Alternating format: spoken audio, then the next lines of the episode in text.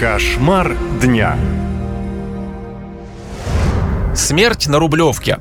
Уголовное дело возбуждено после гибели 69-летней женщины в элитном доме престарелых в Москве.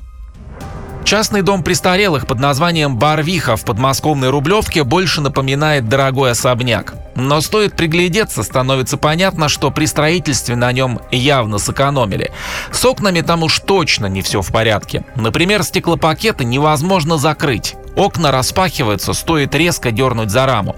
На состояние окон родственники погибшей пенсионерки обратили внимание в первую очередь, так как переживали за ее жизнь. По словам дочери, у ее матери было серьезное заболевание. Чуть больше года назад моей маме поставили Альцгеймер.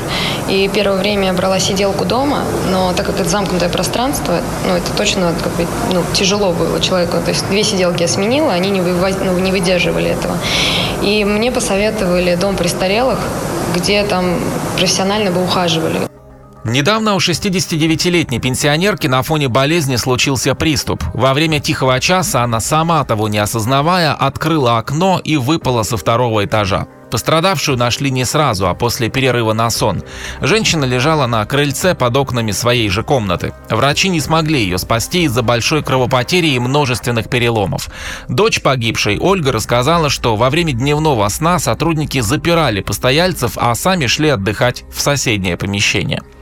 Я спросила, конечно, у меня есть это на камере. Я спросила, почему они закрыли. Они сказали, что это для их безопасности, так как э, больные люди могут выйти, спуститься в бойлерную, и там что-нибудь случится.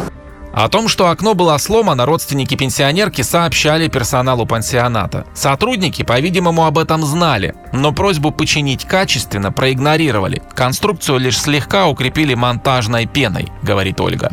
На следующий день мне сиделка написала, что все сейчас прям дословно. Проблема устранена, мы заблокировали окно, опасности нет.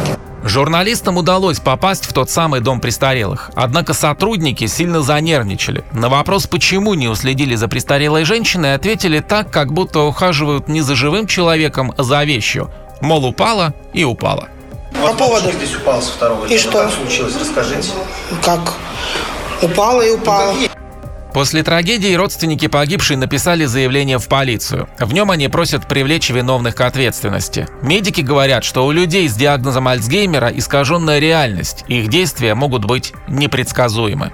Надо понимать, что такой человек с диагнозом Альцгеймер, у него искаженная реальность. И его действия могут быть непредсказуемы. И если вдруг пенсионер с диагнозом Альцгеймер просыпается в комнате, то есть для него это закрытое пространство, никого рядом нет, и никто с ним не здоровается, не заземляет, и у пенсионера может случиться паническая атака.